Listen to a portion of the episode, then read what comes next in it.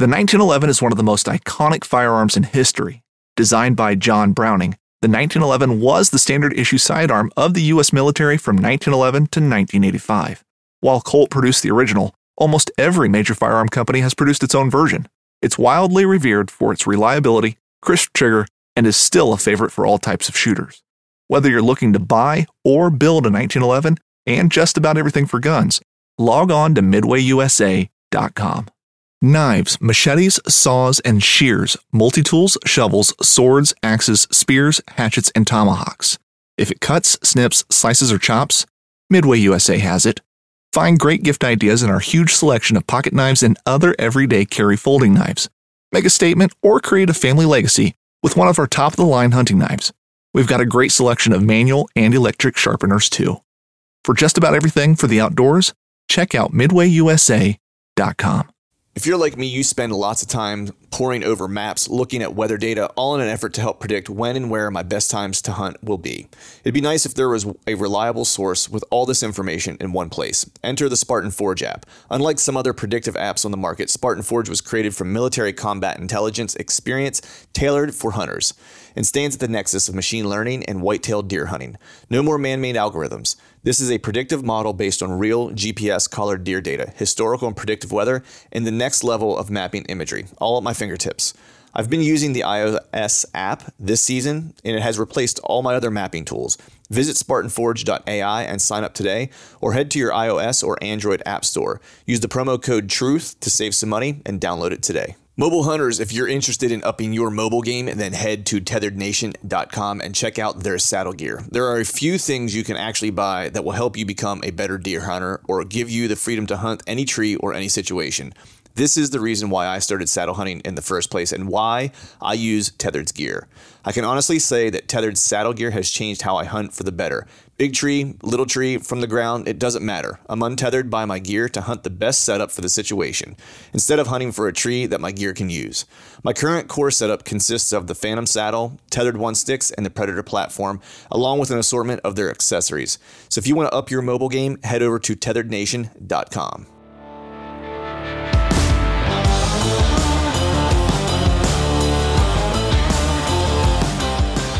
Welcome to the Truth on a Stand Deer Hunting Podcast brought to you by Spartan Forge. I'm your host, Clint Campbell, and you're listening to episode number 307.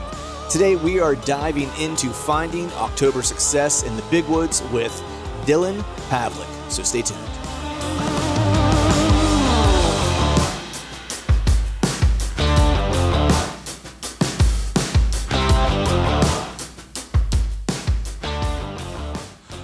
All right, all right, all right. What is up, everyone? Happy Wednesday to you. Hope you're doing well. Hope you are feeling fine. It is here. Scrape week is upon us. One of the best times of year to kill immature deer, a big deer, is is this week. Um, unfortunately, man, it looks like I haven't looked at the four. Actually, I just got home. I was up in the North Piece, and so I didn't have cell service up there, and I haven't looked at to see what the forecast for this week is going to be. I know when I looked last week, it looked pretty crummy, like it was going to be warm and uh, and rainy uh, for a large part of the week, but I haven't checked the update to see what that is, which really kind of kind of bums me out. Um, but we'll just kind of get to it, give you two quick updates uh, on my hunts the past you know week or so. So that 18th, I always kind of talk about that time frame, like 16th to the 20th, you know, ish around there, you know, roughly, um, is my favorite time to hunt um, by uh, like far and away. Well, at least my favorite time to hunt in in Pennsylvania because I'm usually gone during you know part of uh, November, and I usually don't get to get out in that you know first week of November because I'm usually you know traveling somewhere. But I've kind of found some gem spots where they turn on around those kind of specific dates that I kind of look for, and because I'm, I'm a working guy like everybody else, you know, I try to prioritize if I'm going to take a day off or take maybe a morning and go hunt. I try to do it around those uh, around those dates um, and try to maximize my time. Just have a strategic strike and try to you know, carve a deer out of the woods, if you if you will. And so, um, cold front came in uh, last week. Uh, I think it was last week, yeah, around the 18th, or yeah, I think the first day of the cold front was the 18th, and uh, Monday it was all kind of rainy and stuff. So I ended up taking Tuesday off, which was the front, uh, the very first day of that cold front, and got it slipped into a place that I've had an encounter last year. You guys probably heard me talk about it to this point that I should have killed that deer and just didn't draw my bow in time and, and got hung out to dry. And so I got in there um, again this year on that same date because I had a just good enough wind where it was almost not right for me, um, but it would be great for the deer. Um, and so it's one of those kind of risky winds, which usually, you know, typically when I hunt those types of winds in, in, in areas, you know, those are usually the days where I have the best in um, encounters. And so it's kind of a, a make or break. It's either going to really work out well for me or it's not going to work out at all. And um, my my plan was for this to be an all day sit, and so long story short, which I'll probably talk about it with with another buddy at some point and get further into the details. But slipped in there, had a shooter buck or had a small buck come in first thing in the morning uh, around eight eight o'clock or so, um, and then had a shooter come in probably around eight thirty, and then he kind of ran off, um, kind of not hauling ass, but he was getting out of there. And it was kind of weird because he didn't smell me, didn't see me, didn't hear me. He just kind of was hanging out about 40 yards away. There was no shot. And he just kind of turned around and he was in the brush and just kind of left. But when he left, he left like he was like, I'm out of here. And so I was sitting, you know, the, the rest of the afternoon or the rest of the morning, didn't see anything. And I just happened to look through like this brush and I was like, man, it looks like an antler. Now, I don't pick out antlers very well. If you know me at all, uh, I I'm, a, I'm terrible at shed hunting, um, and so I don't pick antlers out of the uh, uh, terrain or through brush very easily or very well. And um, and so I was like, ah, it's probably not an antler. And so it's through all this mess of brush, and I was like, ah, I should probably put the glass on it just to make sure. And so I threw the glass on it, and sure enough, there was a buck that was bedded like 40 yards away from me. So I think what happened was that first shooter I saw was in there messing around around 8:30 or so. I think that shooter, the second buck came in and ran him off, and then that buck bedded down. I didn't see him till like I think it was 10 o'clock or 11 o'clock or something like that. And then once I saw him, I watched him for an hour, um, bedded there. He got up and moved. I thought he was going to come to me, and then I lost him. I couldn't see him, and then he disappeared.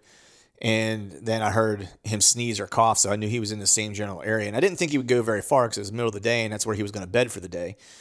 And um, I heard him, and then about 15 minutes later, I heard him sneeze or whatever it was, cough uh, again. And then 15 minutes after that, I saw him stand up and just kind of meander around. And um, you know, he never made a turn like he was gonna like he was gonna turn toward me. He just kind of walked walked out of my life. And so that's two years in a row in the same spot where I've had a shooter that just kind of that I had to watch just walk away. This one was because he just he was about he was 40 yards away, but just so much stuff between he and I. There was never a shot opportunity. You know, there was only once where I picked my bow up. And it was the first time he got up from being bedded because uh, he stood up and looked straight at me, and he was pointed like he was going to walk toward me. So I had to glass on him with one hand and a bow in another hand in the other hand and was just kind of waiting to see what movie was going to make. And you know, at the end of the day, like what he ended up doing when he stood up and I lost him, he actually just walked behind the brush a little bit. I spent probably 15 minutes glassing all that brush trying to see if I could just see something move to pick up where it was at again, and just nothing. And then, uh, and then I, I started, you know, just scanning around like you would do while you hunt. And it's at some point while I was scanning and not looking over to my west, he slipped back through and bedded right down exactly where he was previously. Only now his head was the opposite direction, and his ass was where I would have seen the antlers. It's the only spot I could see, so it wasn't like I could see the rest of his body. Because when I spotted him the first time, the only thing I could see was like his ear and one side of his antlers, and then every so often he would pick his head up while he was sleeping. and he would turn his head from side to side, and I could see both sides. Great deer, uh, awesome mass, um, shooter all day. Got a good look at his front, like when he stood up, big brisket um, you know, big chest. So he was a big deer, mature deer. Uh, bummed out that I didn't get a shot opportunity, but super cool, um, super cool hunt. You know, just to kind of watch him do do mature buck things. It was super cool just to kind of observe and take notes. And one thing, you know, the reason he got up and moved and shifted around was because the wind shifted at that point, and so he was just kind of making his adjustment uh, to be set up, you know, optimally for the wind that we had, you know, in that in that particular area. Uh, it was just a slight wind shift, and it made me think while I was sitting there. I was like, man, why did he get up and move all of a sudden? And then about that time, I recognized I was like, oh man, my wind shifted. So I checked my wind. I was still good, but he just needed to, to change position, so he was looking in the right direction. So super cool hunt. But uh, in the, the north piece, saw one buck, checked cameras, couple good deer on cameras. Um, but not a whole lot of action. I spent a lot of time just checking cameras and scouting yesterday, and then finally set up in this little scrape area in the afternoon and had uh, a young deer walk through. I ended up hunting on the ground because it was so thick. Um, can't get a shot off in if you're in a tree in that area. And I wanted to be in the business. I didn't want to be like on the outskirts of it. And so I got right up in the thick stuff and uh, had a young buck walk, you know, maybe 15 yards from me, um, right probably around 6:15, so right before uh, sunset.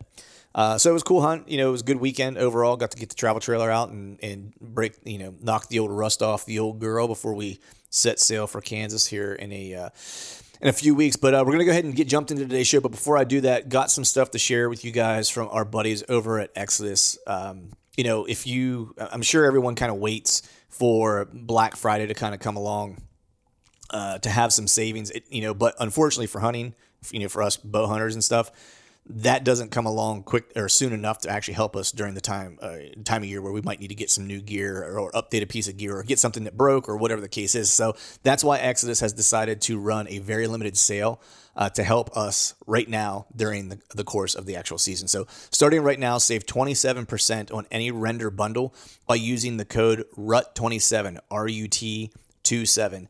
This is the biggest savings Exodus has ever offered on the industry leading render, and they don't anticipate it to last long. In case you're not familiar with the product line, the Exodus render is their Verizon 4G LTE camera that works with any connected device and provides some of the fastest transmission times in the entire industry. On top of that, it's about as user friendly as it gets and comes with the Exodus Advantage. If you don't know about the Exodus Advantage, which I find it hard pressed that you don't if you listen to this show, but let me tell you these three things five year warranty no BS warranty, and five year theft and damage coverage and best in class customer service. Now is the time to experience the Exodus Render and get an edge for this season's rut. Do yourself a favor and start running the most dependable cell camera on the market and use the code RUT27 to save up to $140 on select bundles. Head over to exodusoutdoorgear.com and support them and this show by using the code RUT27 at checkout.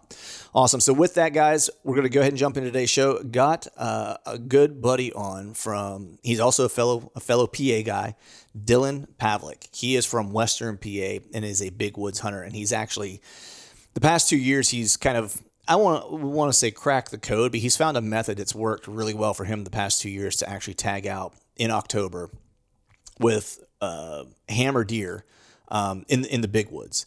And so if you hunt, if you've ever hunted big woods, or if you're a big woods hunter, you know you know getting on deer, patterning deer can be a challenge just in in general. You, to find them in, in, in general to kill them during the rut is challenging. They're they're hard to hunt, just generally speaking. But if you found a way to consistently do it during the early part of October, you really know those woods, you really know those deer, and you really know what they want to do. And that's exactly kind of what D- uh, Dylan has uh, figured out over the course of the past uh, couple years. So he killed an awesome deer this year. We hear about that hunt, but more so, you know, we hear about his approach to how he has gotten himself to the point to where he can um, expect to find that early season su- success year over year. So with that, we're going to go ahead and jump into today's show. And as always, thank you all for listening. All right, folks, welcome back to another episode of the Truth from the Stand Deer Hunting Podcast. And today I've got on a Pennsylvania brother who laid down an early season slob. And I'm talking to my, my new buddy, Dylan. I'm going to say your last name, man, and I might get it wrong. So, pa- uh, Pavlik, is that right? Pavlik. Pavlik. Damn it, man. Yep. I, always, I always try to get these things right. right, dude. It's like, and I end up butchering like people's names all, all the freaking time. Greg Litzinger actually gets on me about that because I'll do a podcast where we do, uh, like listener Q and A, and people will write in, and I'm like the worst at pronouncing pronouncing names. It sounds like someone who isn't from this country pronouncing people's names. no problem. That's close enough. That's right. That's right. I'll get a I'll get a uh, an A for effort maybe on that one. But uh, how's it going, man? What you, what you uh, what you been up to? Going awesome, man. Uh, just just got home from work. Uh, tagged out here early season uh, once again. So yeah. Uh, pretty excited about that, and uh, looking uh, looking to move on to some other states here now that I'm I'm tagged out in Pennsylvania. Nice, that's awesome. I know you do some uh, basketball coaching, man, too. How are uh, how you looking? Are you uh, are, are you feeling like the uh, Golden State Warriors, or, or where are we at with that?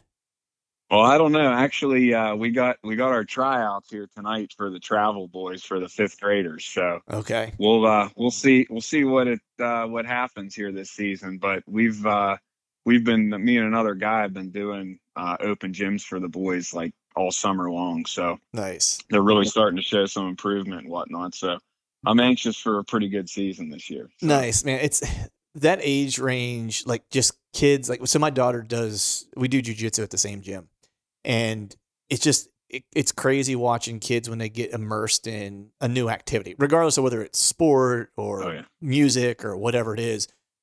They just if they jump in with both feet, man, it's just like you can see the improvements almost on a daily basis that they get better yep. at it. It's yeah. it's crazy. And then you think about us old guys. I'm like, if someone tried to teach me how to tie my shoes differently than the way I've been doing it for 40 years, I would have a conniption. you know yep. what I mean? Yeah, my daughter, my daughter's at uh, her her first day of uh, gymnastics today, and my wife texted me, and she just having an absolute blast. So nice. Now, did you yeah, play? Did really, you play basketball? Really cool stuff. Did you play basketball growing up? Yes, I did. I, I played basketball since I was a little kid. And okay. I was the captain junior and senior year of our high school team. We had a really good team. Nice. Um, and then I played I played one year of college and then uh, I ended up deciding to get into the trades. And, okay. Uh, yeah. So I'm actually uh, I'm actually an electrician. That's what my, my full time job is. Okay, nice. So you can so you can hoop. So you're not just like a dad that's oh yeah like that's helping. Yeah, I you know I'm not quite in as good a shape as I used to be. I'm only five foot nine, but I could dunk a basketball two hands. So oh man, dude, uh, that's uh, yeah, that's some serious. So, that's white, some serious hops. Yeah, white men can jump, right? so now I wrestled all growing up, um, and but one of my like loves, and I love telling this story, was my cousin and I lived close to each other. And every summer we'd basically spent, because we lived out in the middle of nowhere in, you know, uh, mm-hmm. kind of central PA. And we didn't live far from each other, but our grandmother lived kind of in town. And like it was a town of like 900 people, as much of a town as that might be.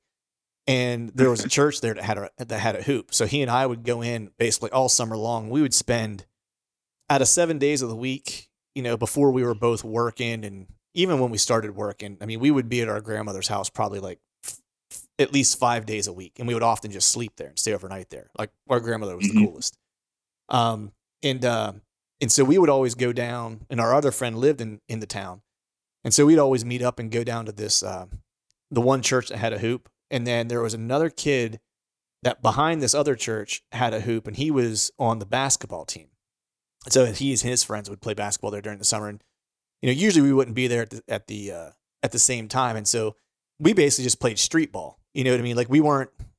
n- none of us played like on a on a functional team, you know. But my my cousin was big, like for our age. Like he was probably when we were sophomores, he was probably like six foot and probably like 210, 215.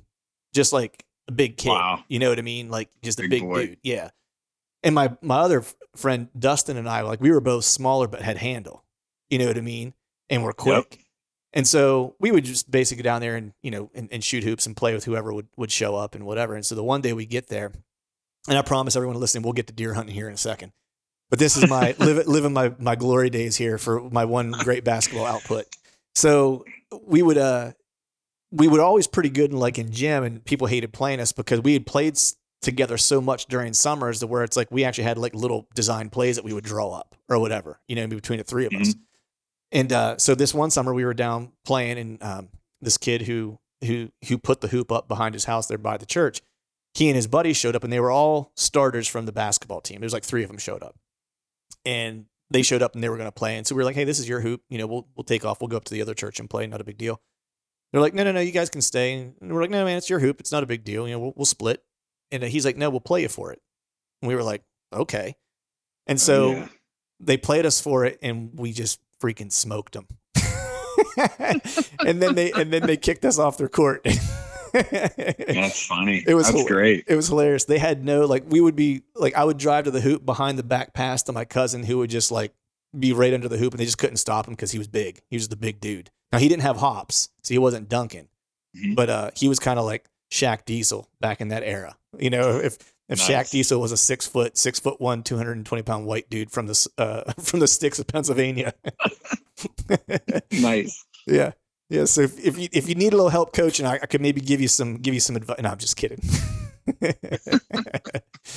Nice man. So you mentioned you're you're uh, an electrician, man. Where you uh, just so people out there listening know a little bit about you know where you're from and stuff. Where uh, where'd you grow up? Yeah, so uh, grew up in Western Pennsylvania. Been out in this area my whole life, and uh, I uh, I'm I'm a union electrician out of local five, Pittsburgh, PA. Okay. Um, I'm uh, I'm married. I have two kids. I have a ten year old son and a four year old daughter, and uh, they're both into sports and everything. My my son's really into hunting, and my my daughter she uh, she talks about how she's going to shoot a big buck here in the next couple years. So there you go. Uh, seems like seems like my kids are going to carry on the tradition here. So that's so awesome. we'll see how that goes. But uh, yeah, go go ahead, Clint. No, go ahead. Go ahead. I I uh you know I've been uh been hunting since I was a young kid. Uh, you know, my dad, he's just a typical Pennsylvania guy, you know, first day of uh, rifle hunter, you know, go got with his buddies and, and hunt deer. And, uh, you know, he, he saw me growing interest in it. And we lived in a neighborhood with uh, a lot of my dad's buddies that were really into hunting and, you know, started shooting bows at a young age. And, you know, we all kind of did it together at the, the local sportsman club and, you know, just got really into it. And it's just stuck with me. Nice. So now, did you mention you? So your dad was it was kind of that classic, you know, PA first day of rifle. Yes. Did, did he? Did he also bow hunt, like either even just like a little bit, or was it was it mainly just you kind of showed an interest in it? So my dad at a young age, actually, kind of cool story. Uh, you know, my dad he's he started at a young age shooting a traditional bow, an Okay. old like Blackhawk. I think they made him in like McKeesport, PA. Oh wow, and uh you know he was shooting that when he was like a 10 year old boy and that's actually the same exact bow that i learned to shoot was his old blackhawk traditional bow that's so my dad yeah he shot bows and stuff back in the day but he never actually deer hunted with a bow he was just hmm. a rifle hunter with a bow it's just you know something that he did you know with his buddies wow, that's interesting. So do you do you still have that old Yeah. bow? i still do have that old bow it's down in the garage Is your boy? Is you, So, you yeah, gonna put your boy on it here?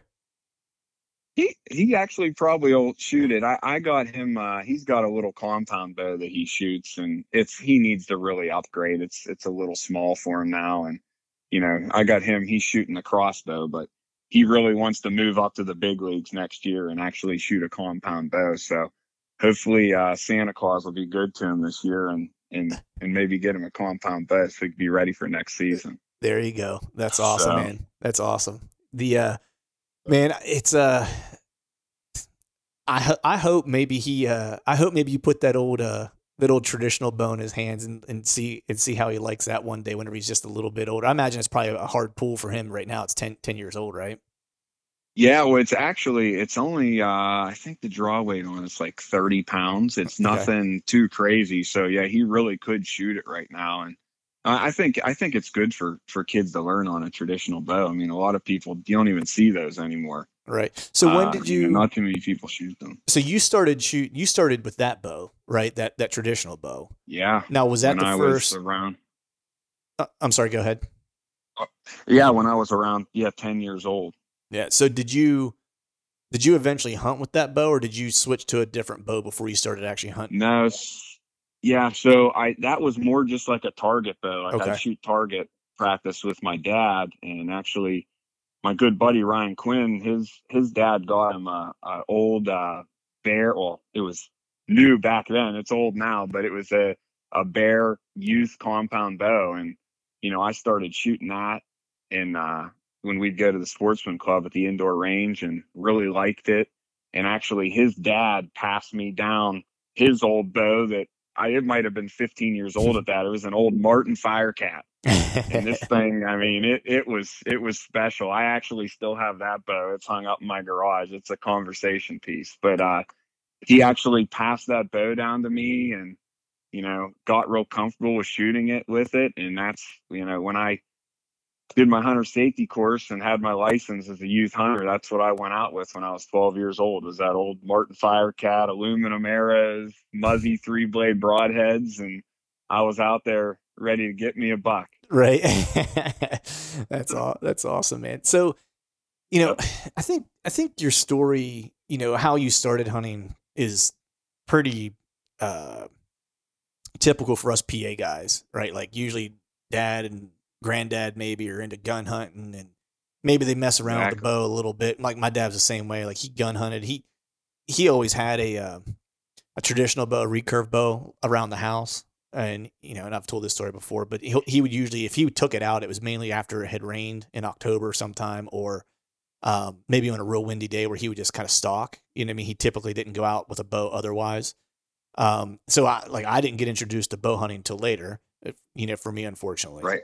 But mm-hmm. you know, so I, I say all that to say there was a very specific way that PA hunters kind of are introduced to hunting in, in that regard, right? There wasn't a whole lot of talk in our hunting camp with like my dad and my uncles and stuff like that about hunting strategy or anything like that. It was all pretty superficial. I mean, I loved it as a kid growing up. It was awesome, tradition, killer. But I wouldn't say that I yep. gained a whole lot of insight on how to like be a good hunter necessarily until I got older and started right. seeking out different information myself. So I'm curious, exactly. like because you didn't have a lot of bow hunter, or I shouldn't say a lot of bow hunter. I don't want to answer the question for you. Did you have uh, other bow hunters around you? And if not, how did you start to kind of put the pieces together as to how bow hunting is different than than rifle hunting in PA? So to tell you the truth, Clint, I mean, I really didn't have too much of a mentor for bow hunting. I mean, I had my dad's buddies that lived in the neighborhood who were my buddies' dads. You know, they were bow hunters and, you know, learned a, a few things from them. But, you know, back in the day, I pretty much learned bow hunting from failure. Mm-hmm. Um, I can't tell you um, how many times that I messed up on deer as a youth hunter. Mm-hmm. Um, just trying to figure it out. You know, you go out, you know, you figure out where the deer are coming through, you know, you get set up and then the deer comes in and, you know, you wait too long to draw back or it catches you moving before it comes and before it comes into range. And there's just so many little things that I learned over the years by messing up on bucks that have made me the hunter I am today. Mm-hmm. And you know, it's a totally different story nowadays with all these podcasts and everything you have. I mean, if you want to learn, you can learn.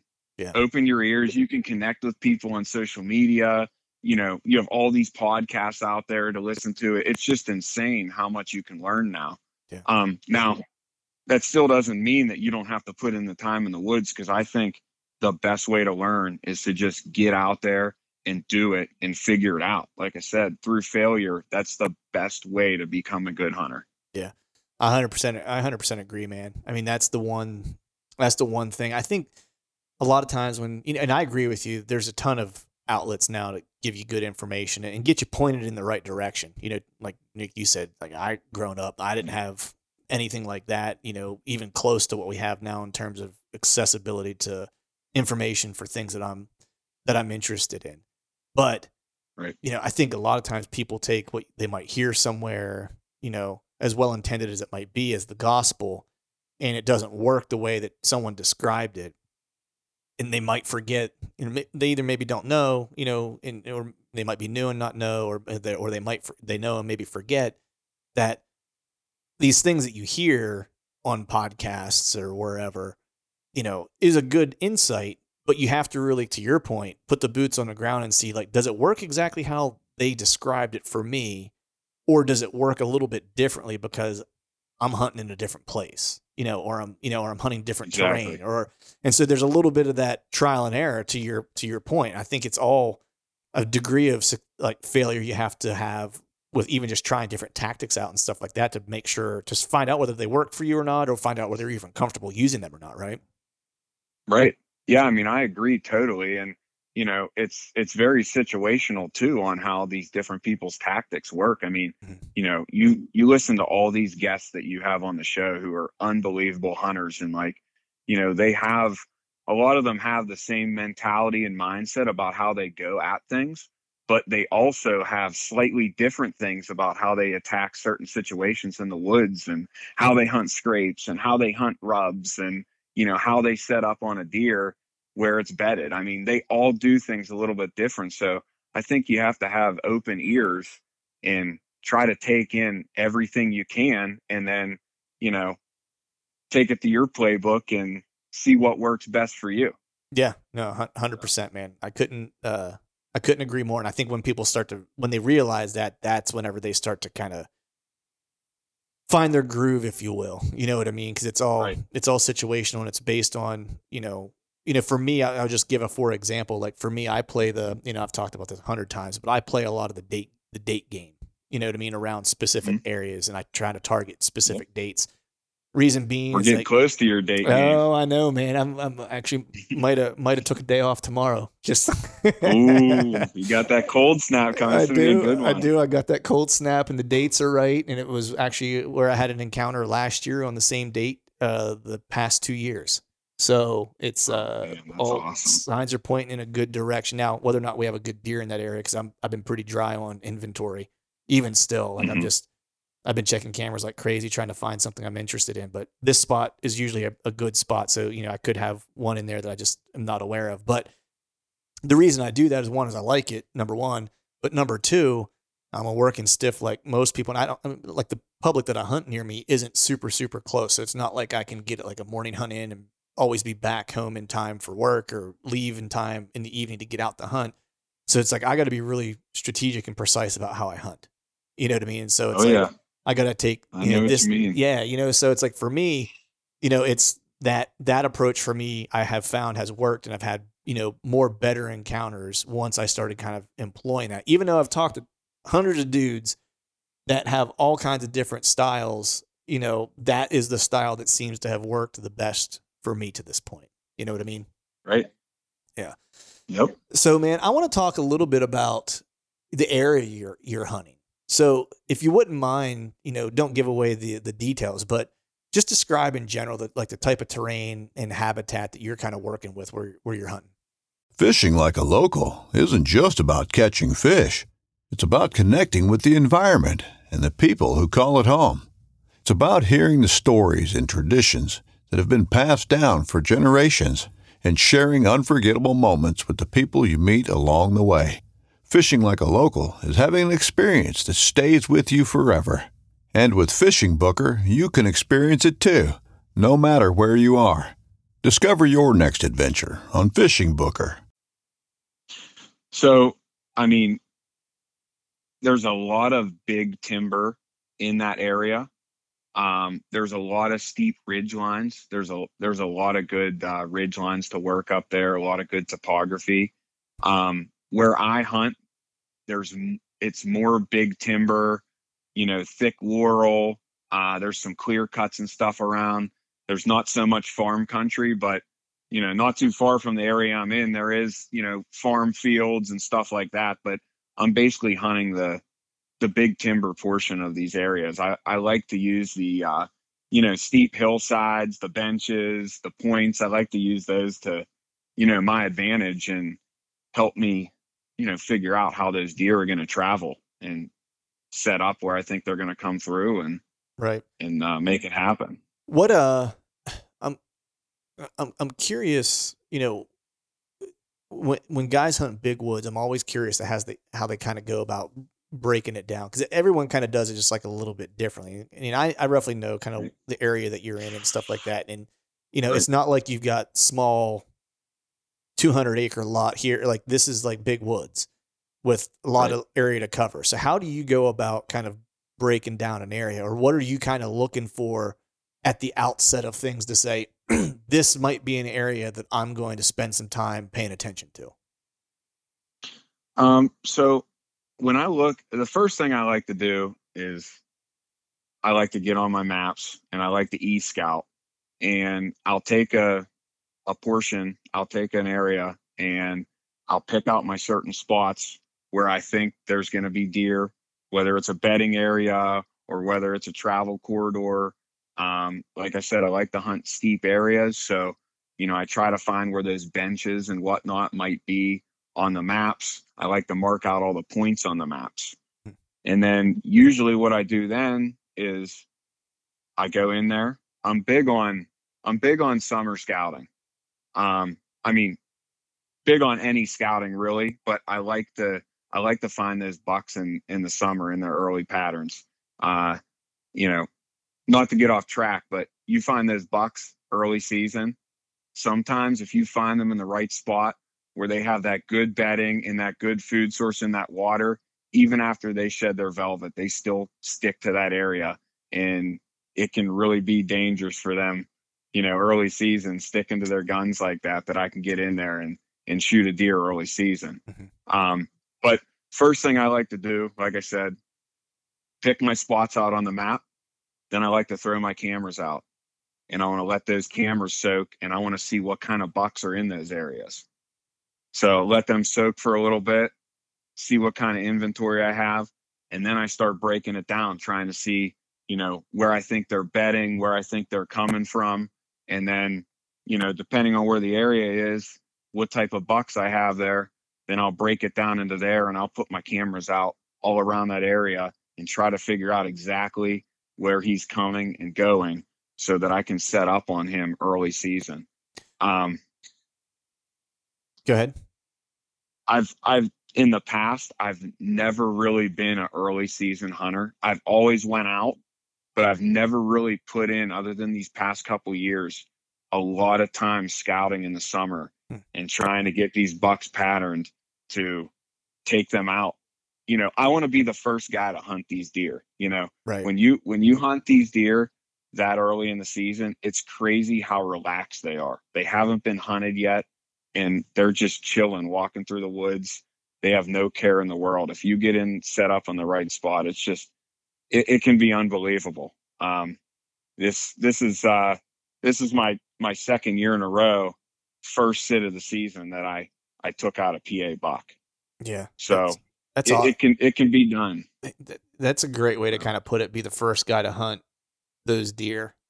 You know, because yeah, it's uh. I mean, you're right, man. When you you know, I live in an area where we have a little bit of an early opener, um, in a special right. regs unit. You know, so a lot of a lot of people don't want to hunt that early part that you know super early part of the season. But the deer I see during that time of year, man, it's just like, I mean, I, am watching deer like bed in bed in scrapes and stuff like that. You know what mm-hmm. I mean? Like, and not even in areas yep. that is a scrape that like I would even hunt necessarily. You know, but it's a scrape that's like eh, on this line of travel. Um, there's a particular there's, there's two particular scrapes I'm thinking of.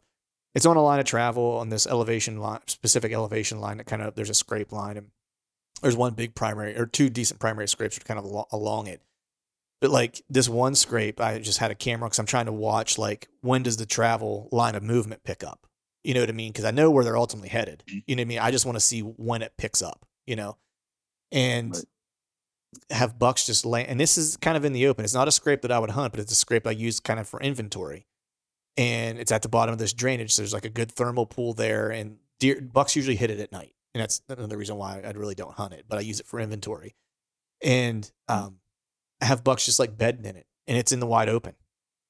You know what I mean? Yep. Like, but now, about right now, on that's not happening anymore. you know what oh, I mean? Yeah. Like they're starting to get some pressure now, and those deer are, are, definitely aren't quite as comfortable in those areas. I walked in there to check that camera the one day, and I mean, I wasn't necessarily trying to be quiet. I was just kind of getting in there to check a camera, and I was going to walk to go hunt somewhere else walked in there, got to where the camera was, and looked about 40 yards in front of me. There were two deer kind of milling along this, uh, basically along this brush line. And I wasn't trying to be quiet. I mean, my wind was good, you know, but they didn't have, they could have cared less, you know. And I mean, I'm right. sure they heard me walk in there, you know. Yep. But so what are you, so what are you setting your cameras up on in those places? So I know you're kind of looking for those, you know, for those points and, and and things like that. But what are your kind of specific kind of camera setups to capture that inventory during that time of year that you're that you're trying to use for early season? Well, I like the like I said, benches are like my biggest thing because a lot of this steep country, the deer are forced to travel those benches. Um, I like to try to put my cameras outside of where I think bedding's going to be. Uh, you know, thick mountain laurel, um, you know, uh, clear cuts, anything along those lines. And I like to try to find these benches. A lot of times on these steep hillsides, you'll get a bench, uh, you'll get two benches pretty close together, mm. and you'll find some trails that are running between benches. And I like to set cameras up, um, you know, at the top of that next bench coming up that trail. Mm-hmm. Um, so almost like the also, trails are trails are vertical, going almost straight up and down from one bench to the next. Yeah, like kind of on an angle from bench to bench. But right. yeah, it's it's crazy. It, it's you find these trails and these deer, and and they're not like heavy beat down trails. Uh, yeah. They're they're lightly used trails, but those deer are using that, you know, because it's the easiest way for them to get from the lower bench to the upper bench. Right. Um, and so I usually like to set them up there. Um, I like the, you know, it seems like those those bucks always like to bed on like the eastern ends of points and whatnot. Mm-hmm. Um, so you know, I like to set my cameras out on on the points there and try to try to catch them where they're bedding. Uh, I've never until the the past two years, I've never really been good at finding buck beds. Hmm. Um, you know, I've had a I've had a lot of trouble with that, and I've I've it's it's kind of an art. There's there's so many guys yeah. out there that are so good at it. Like Greg Litzinger. I mean, that dude's insane with with that. I mean, he, you know, he, he's insane. But you know, it's it's it really it's just boots on the ground and, mm. and being in the woods and figuring it out. Uh, one one thing that I did this year, which you know I was a little scared, but you know I got a little bit aggressive with it, and I actually I twice I bumped bucks right out of their beds. Hmm. Two really good bucks. And actually the one buck I bumped out, I, I think is what led to me shooting the buck that I did this year. But, you know, it, it's crazy. You know, people talk about not being aggressive and, and bumping those deer, but I the one bed that I bumped that buck out of, I put a camera on it. Four days later, he's back in that bed. So I mean, I think that it worked for him. Mm-hmm. You know, I bumped him out of that bed. He lived. He knew that bed worked, so he's going to use it again. Yeah, exactly. And so. I and I think you know we don't give deer enough credit for having having as much nerve as they do have now. Early yep. see like if it's later in the year and he's been bumped maybe a couple times or something like that, like does he frequent it as often? Who who knows? But I think definitely early season. To your earlier point, where you're hunting relaxed deer, you know, and being the first yep. person to hunt those those deer, like he's not too he's not too worried about that. The bed worked the way it's yep. supposed to. He got out, no harm, no foul, like not a, not a big deal, and he hasn't seen people all over him the past thirty days. You know. Yeah, I totally agree with that. Yeah. What so? What do you think? Because you know, you said earlier, you know, you really kind of started focusing a little bit more on early season here the past couple years, where it's like it, that mm. really wasn't a strong suit for you previously. What what changed for you? Do you th- what do you think changed for you to where you started having you know more early season success? Podcasts. I mean, that's seriously. I mean, you know, I was I was talking to Bo at Total Archery Challenge this year, and I mean, eh, listening to you and Bo's. I've been listening to you and Bo's podcast forever, and I mean, all the guests you have on, and you know everything i learned like i said i i, I listen to what everyone has to say you know mm-hmm. everyone has a different style and i want to take all those styles into account and go for it and uh you know I, I see how jake bush does these things and you know all the summer scouting he does and he you know he goes in on on the first day and and kills a buck. It's like almost every year he does it. It's crazy but yeah. um you know i i kind of started to focus on that summer scouting more. And uh, it's it's really crazy you know if you put in the time and and that's the, that is the problem though. You know once those deer shed velvet a lot of times they disappear. Yeah. They do um but when they do disappear they shed that velvet the acorns are dropping if you can relocate that buck again like you have a really good shot at killing that deer right um because that's the area he's going to be in yeah i think the hardest um, part for um like the way I kind of look at early season and summer scout. I, I admittedly don't scout a ton during the uh during the summer. Um but I think that early season success it's kind of, you know, in my opinion, it's almost a volume play. Right? Like you can't mm-hmm. find just like a buck during the summer and kind of know where he's kind of bedded and hanging out and then you know, being like, "Yep, I'm going to go kill that buck," because he might he might be transitioning. But if you know where there are right. five or six good bucks, and you know where they're summering, oh, yeah. and you're they're spending time, and you've located all of them, and you kind of know roughly where they're living and where they're going to want to feed and stuff like that. Well, now if you have two that stick around after they after they peel, well, now you're in the game early. You yep. know what I mean? And so exactly that's the hard part, I think, for a lot of people. You know, because you know the amount of time you and or a guy like Jake or whomever that's killing deer consistently in the early season like there's a lot of time boots on the ground locating these bucks during the summer and spending that time to go in early and, and kill them. It, it's not a uh, I scouted two days in July and one in August and I'm good to go. It's exactly it, it's a yeah, lot. It's, it's a lot more. It's a lot more than that. You know. Right. Yeah. I mean, that, pretty much once June hits, you know, June until the beginning of the season, I'm out. And you know, I don't like to put all my eggs in one basket. So I mean, I'm I'm not just on one piece scouting. I'm all over scouting. Yeah. You know, it's a bunch of different pieces and I have, you know, many different bucks that I want to go after. And then, you know, once it gets closer to the season, depending on what they do or if I lose one or, you know, I have one one located, you know, those are the deer that, you know, I'm gonna go after. Right. Um, you know, and it works out for me in the summer. Uh, you know, a lot of times uh, you know, my family comes up to camp with me and I get up early and I get my scouting done and you know I still get to hang out with them in the afternoon you know for the rest of the day so I kind of I kind of have to balance it but it it really works out you just you got to make the right time for it and hmm. and just go do it right so how much you know whenever you're locating them is you relying on trail camera inventory to know that those bucks are in that area and how much of it is you actually getting a visual observation on them so typically it's usually all trail camera stuff. Like I okay. said, when I find these bucks, I really don't like to pressure them.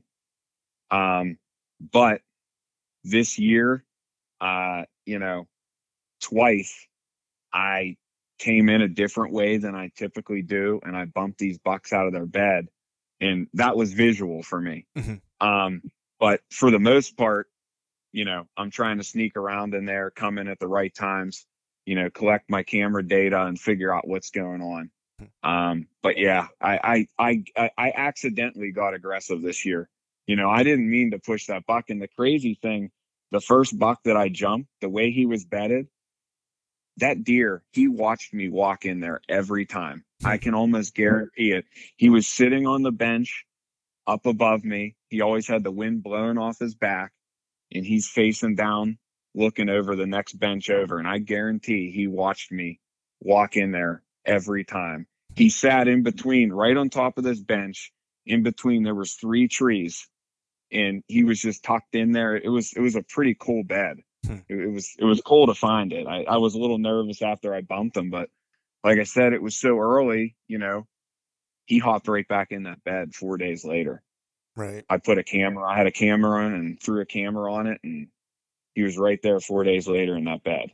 So, what is it about these spots where you're finding them that, you know, I, I know you mentioned you, you know you focus on those those benches and you focus on those trails that might run, you know, um, perpendicular, you know, or catty corner, if you will, from one bench to the next. You know that they're that they're using as mm-hmm. the you know path of least resistance between the two. But outside of that, you know, are you, you know, because the thing whenever you're focused, like for me, example, like, you know, knowing that I focus a lot on, you know, community scrapes and things of that nature, it's like I'm usually looking for sign that's been laid down during, you know, earlyish to like midish October, right? So, right, rub line, right. you know, primary scrape area that's been opened up historically, you know, things things of that nature, right? That's something that right. tells me that there's deer there, and like if I can find a scrape, well, that's good. But if I can find a scrape that has some rubs around it, like jackpot, you know what I mean? Because I know like not only is there right. deer here, there's bucks that are spending time here too. So right, knowing that you know this isn't where they're spending their time necessarily when they're laying down that you know pre-rut, you know October, you know mid October type of sign what sign are you looking for aside from just those trails and that type of ter- and that terrain feature that you mentioned before? I mean, are you looking for a historical sign that might be around there that says bucks are bedding in and around here, or how you how you kind of qualifying that? So if I have scouted it you know, in the spring or whatever after the season's over, and I know about some historical sign, you know, yeah, you know, you can throw that in there on on where you're gonna pin down these deer. But uh, like like this year, this piece that I I was on, this was my first year scouting and hunting this piece that I shot my buck on. So I had no intel from last year, and you know, early in the season like that, um, you know, there's no sign. There's yeah. no sign in the summer really to go off of. So you know, I'm just looking at different food sources that that they may different browse that they may eat, and you know, trying to find where the oaks are. You know, usually, you know, if you can't identify your tree, you can. If there was a good uh, oak harvest, uh, you know, last year, you know, you can find acorns on the ground and whatnot. So, you know, trying to find those food sources as well where I think they're bedding and kind of set my cameras up in that area as well. So, yes, if if I've scouted it, you know, end of last year and I know where the sign is, yeah, I'm gonna I'm gonna get in those areas where that historical sign is. But if it's a new piece that I've never been on, you know, you're not gonna have any sign like that to go off in the early season. Right. So you're you're you're kind of picking an area and you know put a camera out and you know got to find those deer and then see what they're doing right do you think it helped you this year not knowing or I shouldn't say not knowing, being the first year that you hunted this piece and not, and maybe not 100% sure exactly what you might get into? I don't know about that. I mean, I, I, I always like going uh, on new pieces of ground and scouting it out because it's so exciting. You know, once you e scout it and, and feel where you think there's going to be deer, and it, it, it, it's really fun to get your cameras out and see what's going to go there. Hmm. Um, I don't know. I, I don't know. I, I don't know if it, it's easier or not, but uh, you just you just kind of got to go for it. I, I don't really have. Uh, well, let me ask it this way: really If you had more information, do you think you would have been as aggressive this year as you were? If you think Probably about it in context, it, when you think about defi- it, con- definitely not. Right. I definitely would not have been as aggressive. And if you weren't as aggressive yeah. this year, do you think you would have killed that deer when you did? Absolutely not. I wouldn't have killed him. Yeah. If I wasn't aggressive. Yeah. Right. I feel like yeah, we were because, just I feel like we were just on 60 minutes. I was having trouble answering the question. You helped me answer it. well, I was trying because I mean it's it's always an interesting take, man. Because you know, Greg and I have talked about this a bunch. You know, you know, and he always kind of makes fun of me for it because he's like, man, he's like, when you go out of state, he's like, you're always, you know, or even just somewhere where he's like, you're not familiar. He's like, you always seem to find deer, like, no problem, mm-hmm. you know. He's like, and when you hunt around home, he's like, it seems that's that, that's where you have your biggest struggle, is whenever you have like some information, you know. And he's right. always getting on me. He's like, you just need to stop, not stop scouting, but just like, you know, not using like all the information that you have and just go like let it rip, if you will. You know what I mean? It's right. like a basketball player that's like thinking about the shot. It's like, man, shooter got shooter's gonna shoot. You know what I mean? Like exactly. Just keep putting the ball up and it's gonna eventually go in the hole. You know? No, that, you, you have a good point there. Yeah. And so because sometimes I think we outthink ourselves a little bit. You know what I mean? And so and I found that I definitely do. So I was just curious from your perspective, this deer particularly. That's why I was asking the way I was asking, because I was trying to get to the point of like was the aggressiveness in part because of the lack of information and the uh, lack of like knowing and was that aggression the reason why you killed you know and and so I, let me ask this then based on what happened this year do you think that you will be more aggressive in the years going forward i i think that's going to be situational clint uh it's going to depend but I, I do agree with you there. You know, had I had all of that intel, you know, like after last season, uh, you know, historical, you know, historical sign and whatnot, I'm sure I probably would have overthought, you know, where I needed to set up and what I needed to do there.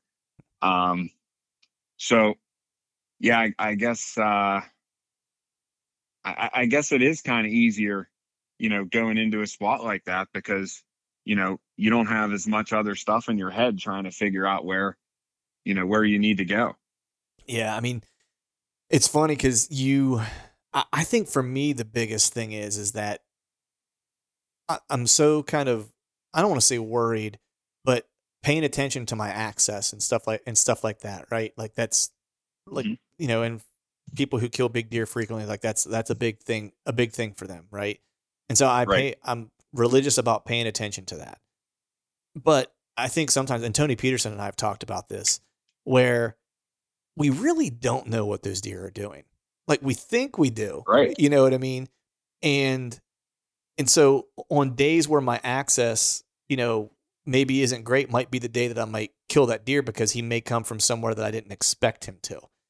And so like and it's kind of like I'm thinking like the hunt you had this year, it's like if you knew what you if you would have had more information, would you have ended up where you were at? And I think sometimes we kind of talk ourselves out of this because we think of all the reasons why it could be wrong, right? As opposed to like all the reasons that we that we're get that if we just were honest with ourselves, like man, we're just guessing at this, and I and I could be completely Right. wrong about those things. I just need to go, you know, sit at that spot regardless. You, you don't want to blow your spot up with bad wind and stuff like that. I'm not suggesting that, but a little bit more Right. risk sometimes is, is good. It, it it is. It can be, and you know, this year showed me that. Right. It it really did. So, man, I want to shift gears now and talk about this uh, about this buck that you killed because he's a freaking stud, man. He's not just a stud for PA; he's a stud anywhere. But did you have any knowledge of this deer at all? Like any, I mean, trail camera pictures or anything like that of him? So I was after a, I- was actually after a, a different deer. Um, but looking back on my trail cam data, I, I had only two pictures of this deer. And he, I was like, he's either a 10 or a 12. Like I knew he was a, a big buck. Like you could see his big frame and it was hard to count his points. The two pictures I had of this deer were extremely blurry. Hmm. I don't know what happened. He was, you know, just walking fast when he passed my camera, but both times it was on the right side when he came by and it was blurry. But I mean, looking back on it, it has to be him. Mhm. Um, but, Were but truthfully, I was in there after a different buck. okay? So. so- were the were those images daylight or or not or night? Uh, one was daylight, one was night. The night one was he was he was he borderline daylight or or no? No, No. Okay. no, it was it was like 2 a.m. or something. Okay. So Yeah. so the deer you were after that you were after ini- initially like hmm what like what did you think that that deer was doing how did you think you were going to kill that deer because i'm curious how this kind of plays out given that the deer that you ended up killing was based off of almost like a strategy for a different deer Right. Well, that deer, I had him like pretty regular on a camera. Okay. Uh, it he was on he was on a bench, and at this bench there was another trail that split off and went went down the ridge side, and that's where I had first located the deer that I originally wanted to hunt. Um, and I was getting him on there, but I couldn't figure out where he was bedding from, Hmm. where he was bedding at and I knew there was a clear cut close by, and it was kind of at the same elevation to get to that clear cut where he was coming through, but I could not catch him on camera. I could not figure out where he was, you know, bailing off that bench to go to go to bed. And uh I actually I was I was going through and it was the least traveled trail that I could even find in there. Hmm. But I noticed all this. This is another thing from a podcast. You know, Johnny Stewart had said this, and it just kind of stuck with me. That guy, he's he's like a whitetail deer. dude he's he's But- he's a whitetail whisperer i swear Yeah, it, it's insane. But you know, I mean, I think he's the only one I've ever heard talk about deer poop on a a podcast. But he talked about you know the you know the bigger mature deer. You know, they're healthier. You know, they're getting more of their piece in the woods, and you know they usually have the bigger, clumpier poop. hmm And I know this sounds so silly, but it was like one of the least traveled trails that went off to that. And I saw all that big clumped up deer poop. And I'm like, Johnny, Johnny says this is what it is. I, I gotta try this, you know? So right it's like who who am i, I- who am i to dispute what he says yeah. So I literally set my trail camera up on there. I let it soak for a week. Two days after I had my camera, that's where he was going back to his bed. It, it was it was it was insane. I I, I spent what, all summer trying to figure it out. What time of year was this? That that trail camera picture? Uh, that was middle middle towards end of September. Okay, all right. So I'd we're getting we're getting on to season opening here. Gotcha. We're we're get yeah we're getting close to yeah. I mean he actually um he actually in that video he had he still had some velvet hanging off the side of his rack okay um but i had located this deer and you know i figured that he was going to stick because there was i mean 80 yards out i mean i'm sure he has great food where he's bedding, um but 80 yards from the clear cut where he's bedding, there's a like oak flat. Uh, I wouldn't call it a flat because it's kind of on the side of a mountain. Right. But it's a small oak flat. And I mean, I thought for sure I'm going to kill this buck because the trail that he liked to travel when he came out of his bed, that was the only spot on that flat where there were fresh acorns dropping. Hmm. And I'm like, th- this is going to be perfect. Like, there's no way this deer is not going to stay in this pattern. I mean, the trail that he likes to to go out to feed. I mean, that's the only place that these acorns are dropping. Like, I thought for sure I'm going to set up on that flat, that acorn flat, and I'm going to kill this deer. Right. Well. So, let me ask you a quick question.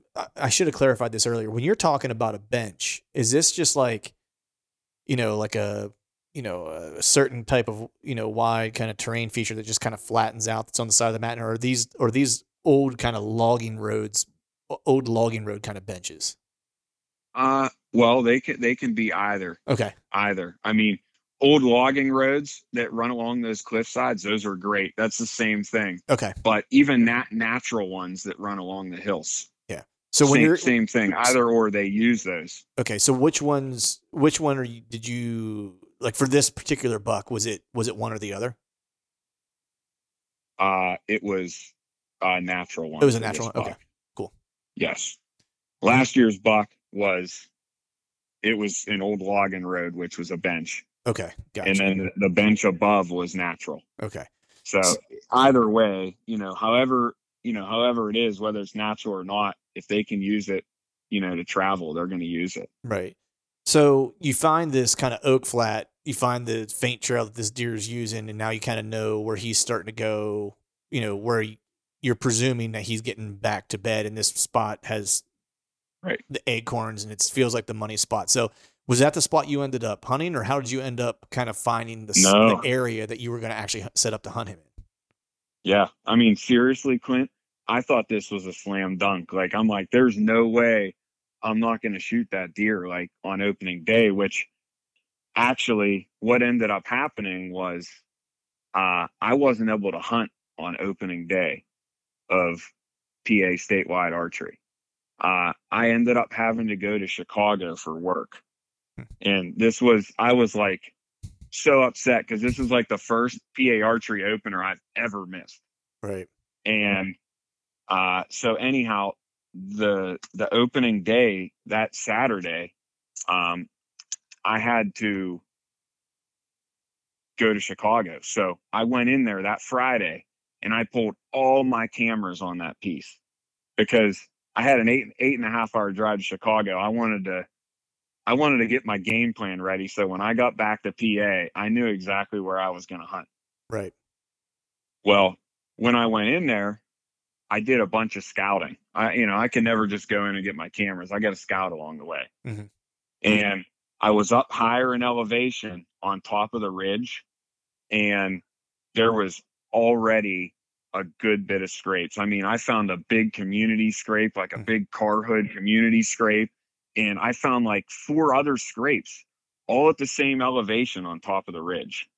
So, like, that really got me thinking so I go and pull all my cameras and, you know, I'm looking at my camera cards, you know, uh, my boss drove out. So I'm looking at my camera cards on the way out and they're like all dead. Like all these bucks that I was after, they're they're gone. They they shifted. I you know I thought there's no way that deer was going to shift. You know he had everything he needed there: water, food.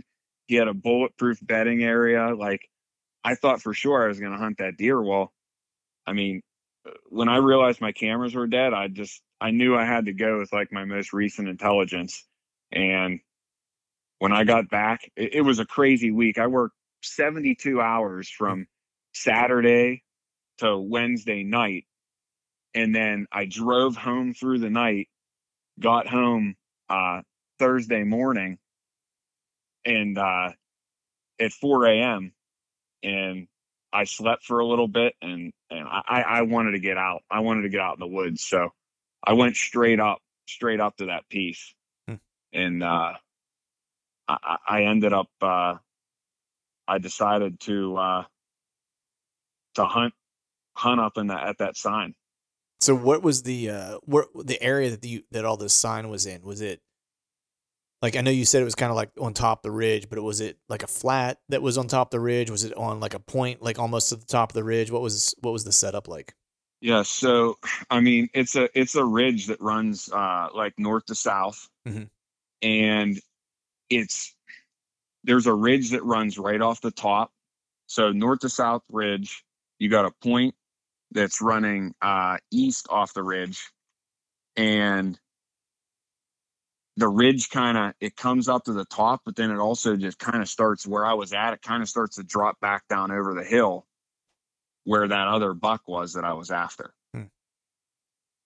Interesting. So, yeah. So, you know, I, I got home. That I mean, do you want me to get into the story of the deer now, or? Yeah, yeah. I have one other question. Was that so? Yeah, where, where you set up? Was it was it on that eastern point? Was that where your setup was at? No, no, I was not. So huh. the uh, the other deer that I I told you about that I had jumped, uh-huh. he was on that eastern point. Okay. So since I knew where this fresh sign was, I wanted to set up. Where I set up is if you where I jumped him on that point, if you wrap the ridge line mm. around that point back to the top of that ridge, I set up about 40 yards north of that. Okay.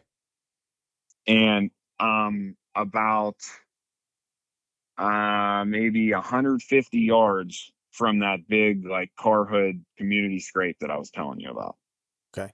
What was the uh so you so you get home, you need to get out in the woods, you sleep for like an hour and then you start hoofing it up to the up to that spot. What was the wind that day? And how was your how was your wind playing?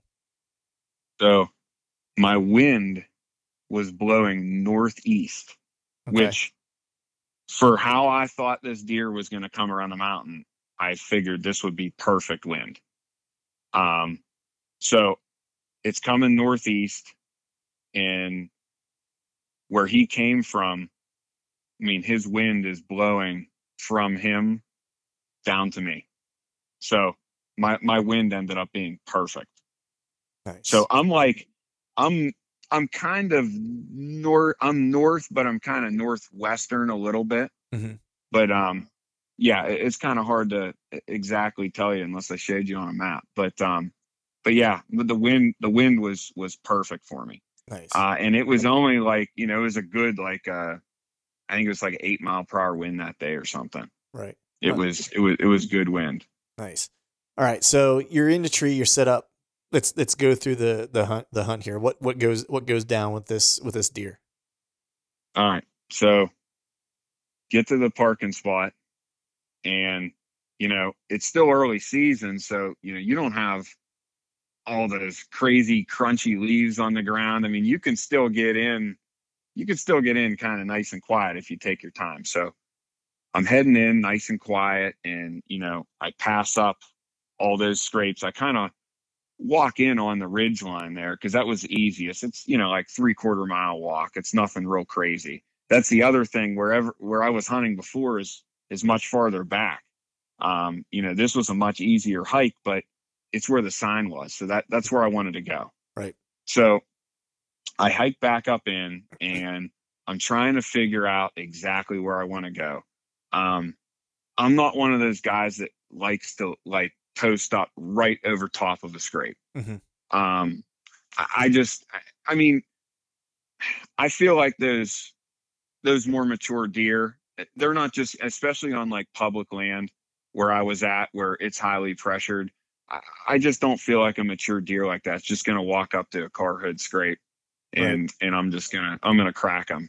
You know, I feel. I mean, you know, and all deer have different personalities. You may get a five year old buck that, you know, he just doesn't care. You know, mm-hmm. he's just going to do whatever. But I, I don't like to take that chance. So what I tried to do was off that point where I bet where I bumped that deer that was bedded. If you wrap the ridge line around the opposite side of that point where it meets that ridge, I wanted to set up somewhere in that area. So 40 yards off where that ridge line meets the top of that ridge,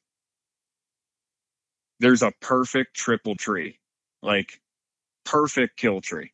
Mm-hmm. Um, and if you if you came off that point straight back, there's actually a trail that comes straight out um, by that triple tree, which I mean, I would never expect a mature deer to come straight back that point out in the open like that. But that was another option that I had that trail. So I set up right there.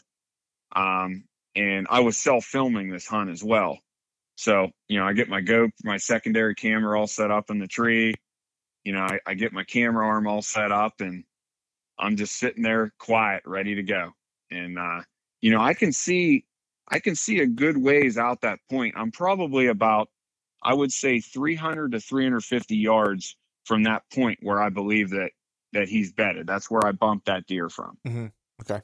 So I'm just sitting there glassing and, you know, not really, not anything's going on. I'm not seeing any activity, nothing. And uh, I'm sitting there and all of a sudden my GoPro starts beeping. Well, I, I have a little battery UPS thing to keep it on and it's dead. And I'm like, I'm like all disgruntled about that. You know, I, I get it. I'm like, you know, I'm trying to film this hunt and it freaking dies. So right. I forgot I forgot to hit a button on it. So I hit the button on it and I'm like, I don't want to turn it back on right now because, you know, it, it's totally dead. So I'm just sitting there nice and quiet. And all of a sudden I just hear raking to my right. And I'm like, what the heck? And I'm sitting in that triple tree. So I mean, it's one tree, but it has, you know, three sections that come up. So yeah. I'm in the middle of it. And then I have one tree to my right and one tree to my left.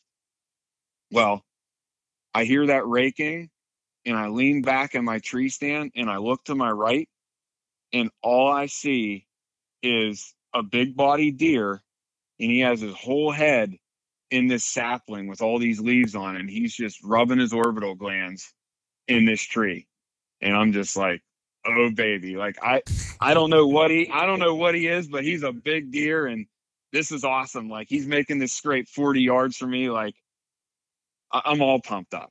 So he's done rubbing his orbital glands in in the tree and he he puts his head down and he's starting to make the scrape and then that's when I realize I'm like he's a shooter.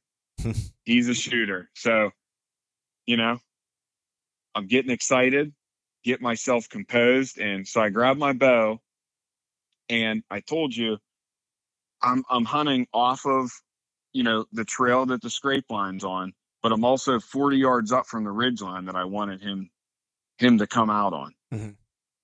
So I'm assuming that once he makes this scrape, that he's just going to walk right up the trail and maybe head down to some of these other scrapes. So I have my my camera arm is up against the right tree and I'm thinking he's just going to walk out this trail and it's just going to be a 15 yard chip shot. so I'm standing there with my bow in my hand. I got my camera ready and I'm just standing there waiting for him to stop making the scrape and come down this trail. Well, as soon as he's done making that scrape, he starts to come across that trail and he's going to start to work behind me. So, which I mean, it makes sense because down over that hill, you know, it's actually it gets really thick behind me. Mm-hmm. Um, I'm sure some deer bed down in there. There's also acorns down in there, and I mean it's a pretty secluded way also uh, down to that clear cut. Right. So so what time? What anyhow, time? What time was this? Six forty. Six forty. Okay. Six forty. Yep. Okay. So I get my uh he starts coming around me. So now I have to come the whole way around that triple the, the tree to the right of me. So I get my camera arm around the tree and I work my bow around the tree and he's coming in and I don't have a shot yet. Like I said, he's 40 yards at the scrape and he's coming at an angle behind me. And I have two open shooting lanes. So I get my camera focused. I get drawn back and as soon as he stops in, as soon as he gets into that opening where I want to shoot him, I make my little my little grunt noise. Right? He doesn't stop. I make it again. He stops, but he's 32 yards. But now he's behind a tree, hmm. so I have no shot. All I can see is like mid body to his his back end. That's all I can see now. So get my camera focused in again I have literally one last shooting lane. It's also 32 yards. And if I don't stop him in that shooting lane, he's he's gone. I'm not getting another shot at him. Like there's no no more shots. Right. So I'm clipped on and as soon as I see his body look like it's going to move, I draw my bow back and I made an even louder noise this time. Like he didn't stop the first time. I got to get him to stop. So I made that loud grunt noise. I settle in on him and I let it fly. I'm guessing when I brought my bow across, I think I hit my arrow off the tree and it opened the blade on my expandable broadhead. Oh man. Because I shoot and it hits him. I hate to say it, but this happens in bow hunting. It hits him right in under the ear in the side of his neck. Man. And first thing I immediately said was just, oh shit. Yeah, yeah. I mean, at and, that point, you're like, you got to be kidding you know, me. Yeah. Yeah. I mean, 32 yard shot. I mean, there's nothing in the way. And I hit this deer in the neck. So he immediately, I, I mean, I can't believe he didn't just go down with that shot. Right. He immediately turns right back around and came where he went back where he came from. And, and the arrow popped out right where he was making that scrape. Hmm. And I mean, he was full speed, ran over the side of the mountain. And I'm just like, you know, what did I just do? So right. I sit down, and I relax and I self filmed it. So I have the footage. So I go back and I'm looking at the replay and you can see my arrow.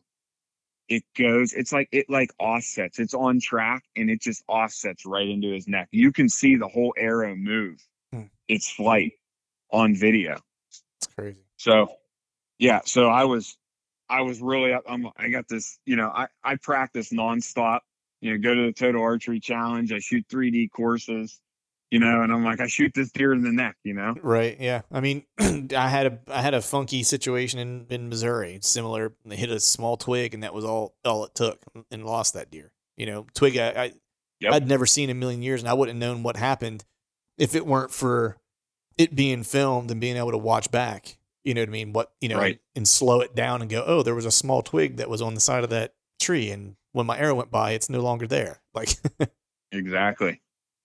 Yeah. And, you know, looking at the replay at first, I thought, you know, oh, there must have been a twig there or something, but there's literally nothing that it hit. But you, it's just crazy watching, watching that, that replay, how that arrow goes. It's nuts. So, I mean, so, at this point, you got to be thinking, like, all right, what am I going to do next? Like I hit this deer, like I got to figure out what my my game plan is to try to figure out, you know, if he's making it or not. Exactly. So so I get down and I go to where I shot him and like directly right where I shot him, I didn't see any blood, but as he turned around like five feet, I could see the blood mm-hmm. and pretty good blood.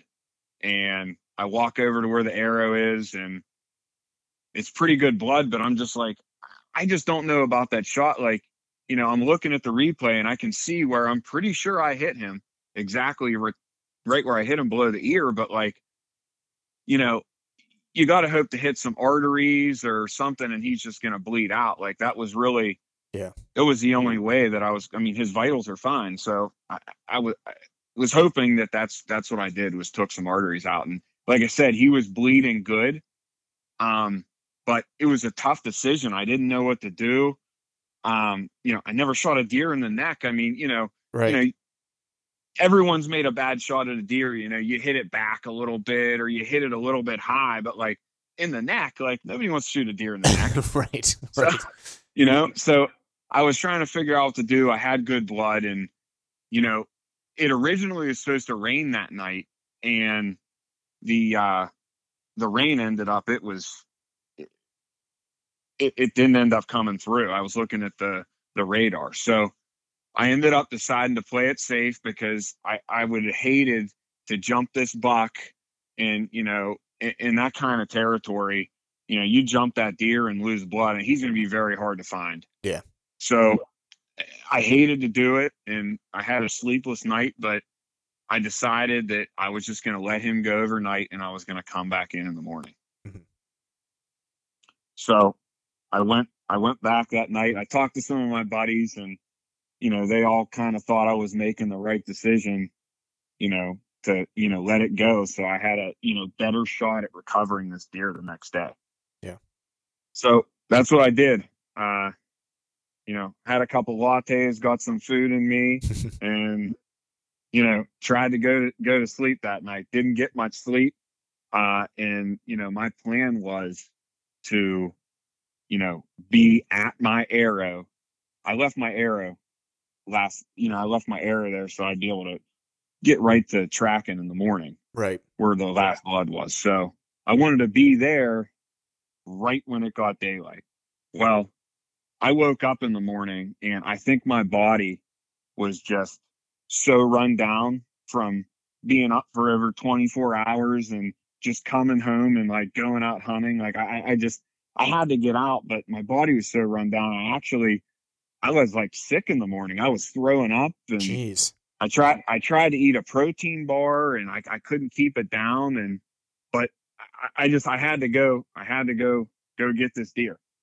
So I was I got in the woods a little late. I got to the parking area, you know, right at daylight and hiked back in and the blood was I mean, I was able to follow it, but being dried up and this deer as fast as he was running. I mean it was sprayed everywhere. Right. So i take my time. I follow the blood. I mean i knew the direction he went in but he goes about 200 yards down over this hill. It's a pretty steep hill. And at the bottom of that hill there's a there's like a natural bench that curves to the left. I come down the hill and I see a big pile of blood. I'm like, well, that's good. Like, mm-hmm. you know, the big pile of blood, he obviously stopped. He's obviously hurting. So within the next 100 yards, there was four more piles of blood. Hmm. So I'm like, he's really slowing down now. Like, where's he at? Like, he's gotta, he's gotta be here. So I come up to the last pile of blood. The last two piles of blood were within like two feet of each other. And I figured he just kept going out that bench while there there was no more blood. And at that point, you know, hiking down there, I still I hadn't had any food. I was like a little lightheaded. so I had to I literally laid down for like 10 minutes on the ground, drank a bottle of water, got a protein bar in me. I was able to hold it down and I was I was good to go. so I get back up and I'm standing at that, I'm on my hands and knees at that last pile of blood. And what that deer did, I'm, you know, I've I've seen this happen before when deer are about to die. They kind of, you know, J hook back around. I don't know if they're yeah. confused or, you know, they're about to die. Um, so anyhow, what that deer did was he J hooked back around and he went about like 10 feet. And like I said, it's steep country. Well, he fell down this hill that. Hmm. is extremely steep. I could see, I could see the skid marks going down. Uh, it has to be him. So when you go down this hill, you're not coming back up. So right. I inch down like a couple steps and I'm making sure that there's blood. That was definitely him. Well, I found blood. It was definitely him. So slide down this hill. And at the bottom of the hill, he hits a sapling. And I can see all the blood there. And he gets up again. He slides down another hill. He just keeps going down these hills. Jeez. Slide. Yeah, he slides down another hill. And halfway through this hill, there's like these extremely big boulders that like drop off before it goes down the next hill.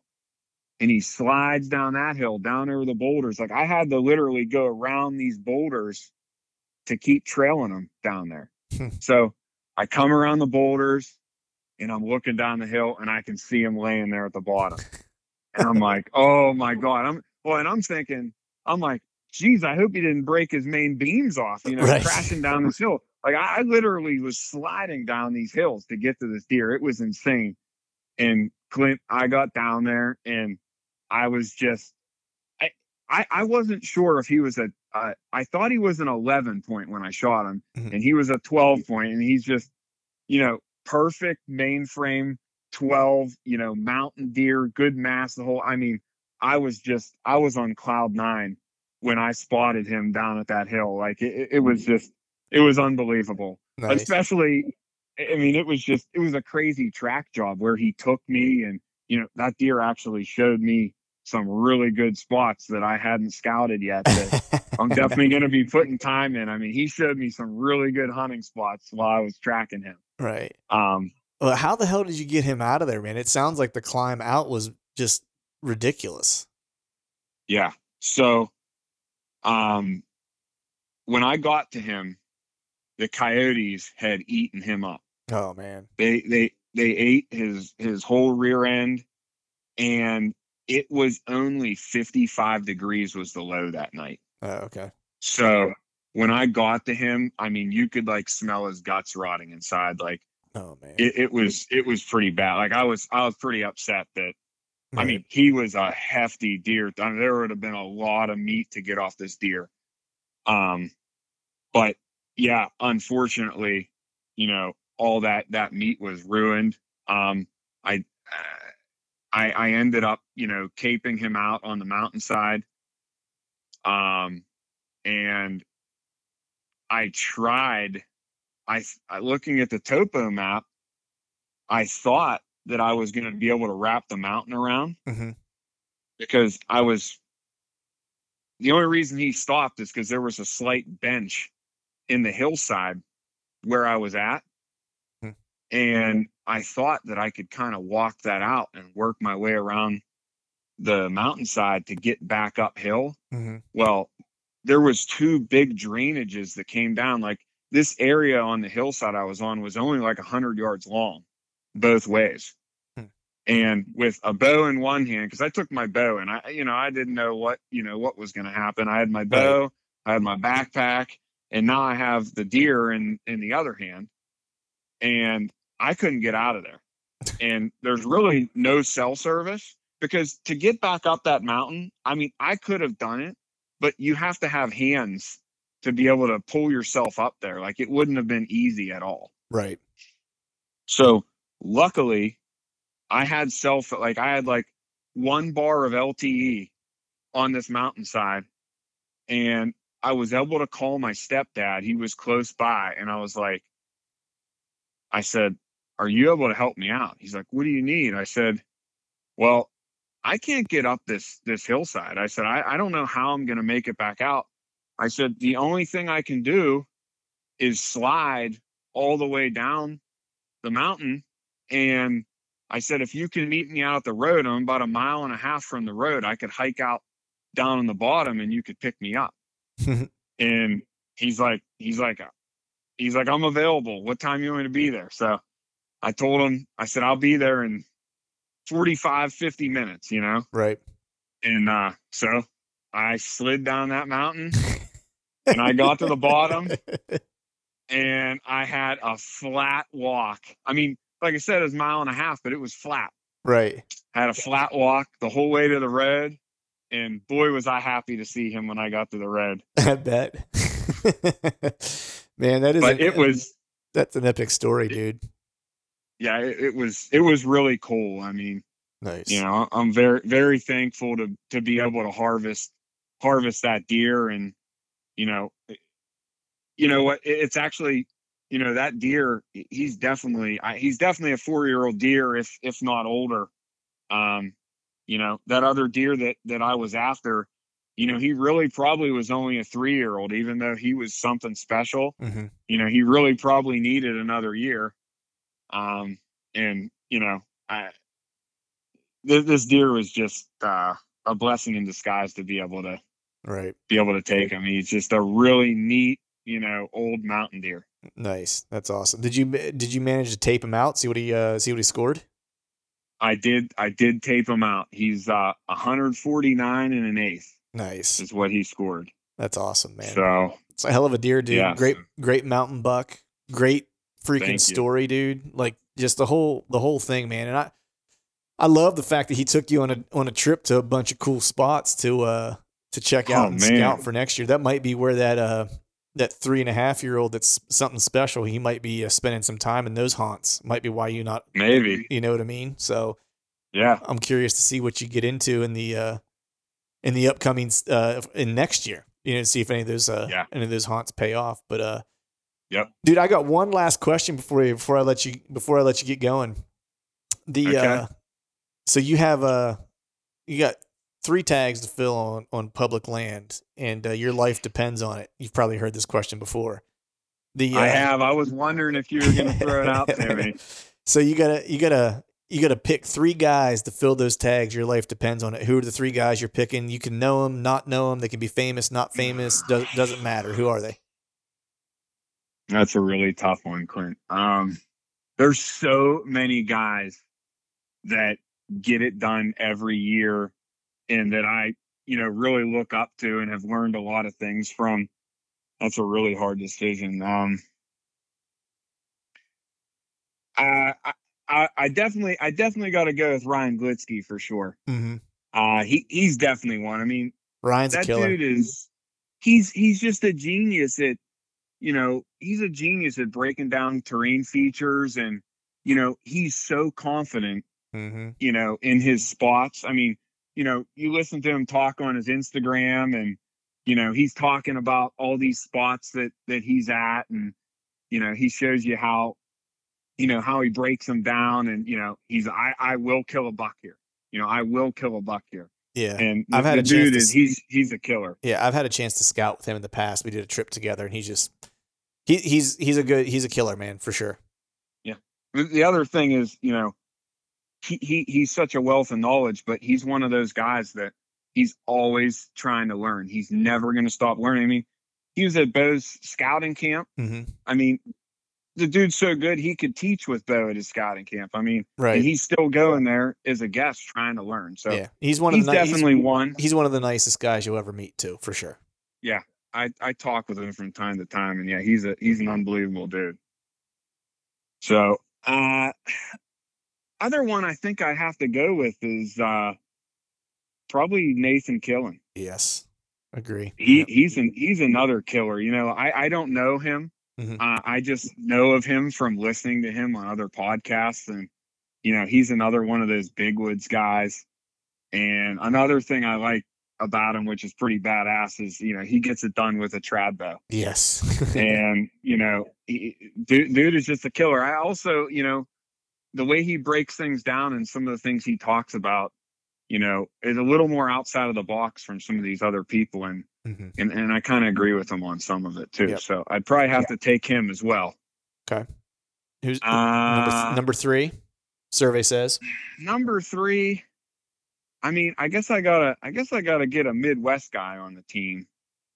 Uh, you know, they're they're Eastern guys. I I think I go with uh probably Ted Bright. You Okay. know Ted Bright. yeah, I know Ted. You Yeah. ha- you've had him on the show, right? Yeah. yeah, he, he's you know he's Midwest guy, and you know I really like Ted. You know I watch his YouTube stuff, and you know I've listened to him at podcasts over the years, and you know he just he's another one of those killers that just consecutively mm-hmm. you know gets it done on public land every year. So. I think it'd be good to have a Midwest guy on the team. So there you go. That sounds like gonna take Ted. That sounds that sounds pretty. That sounds like a pretty good uh a pretty good team. Sounds like you got a good a good uh uh power forward. Sounds like you got a good center and a good point. So you're set. Oh yeah, that's right. Nice. Well, cool, brother, man. I appreciate you coming on. Awesome story. Congrats on a killer buck. Um, you know, uh, have uh, good luck to you whenever you're headed out of state. You know, wherever you end up uh, going here the rest of the season with the rest of your season. Hope you find success there as well. Before I let you go, let people know where they can find out more about you follow along with anything you have going on during hunting season or otherwise. All right. Yeah, you can uh, you can follow me on Instagram. Uh, my Instagram is at Dylan Pavlik, D Y L A N P A V L I K. Uh, and also, uh, you can follow me on my hunting page. I also have a hunting page. It's uh, uh it's called Full Draw Bro Staff. Uh, you know, I just started that page last year, and you know, I'm I'm constantly out in the woods hunting and fishing and doing anything outdoors, and I figured I may as well bring the camera along and you know show it to everyone, and you know hope for it to you know get me out there and get me talking with other people and just be able to continue to learn more and more things uh, in the industry. So awesome, man. Uh, those are the two places you can get me. Awesome. Well, I appreciate you coming on, man. Good luck in the other hunts this year, and uh, let's make sure to stay in touch, buddy. Yeah, heck yeah, Clint. Hey, I, I really appreciate you having me. I was happy to be a first time offender on the show here. there you go. There's there's no there's no there's no jail time. How's that? That's great. All right, brother. All right, folks, that is a wrap for today's show. I'd like to thank all of you for listening. If you haven't yet, please head over to iTunes and leave us a five star rating and be sure to subscribe to the podcast. And while you're at it, head over to YouTube and give us a sub there as well. I'd be super appreciative if you do those couple things for me. And before I shut this thing down, I need to give a big shout out to our partners who continue to help us make this podcast possible Tethered, Spartan Forge, Exodus, and Skull Brew Coffee Company. And until next time, we'll see y'all.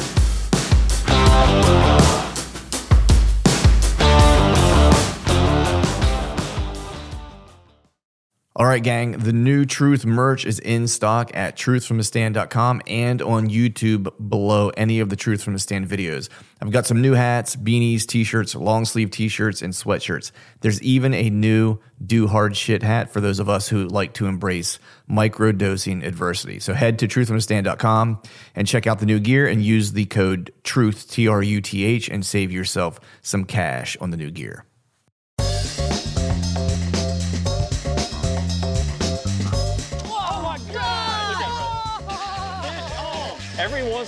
Fun to go like just full-blown redneck on these fish. This is like high-tech cane pole fishing right here. From the white sandy beaches to the crystal blue waters, enjoy the best fishing Panama City Beach has to offer during Chasing the Sun. Sundays at 9:30 a.m. Eastern on Waypoint TV, the destination for outdoor entertainment.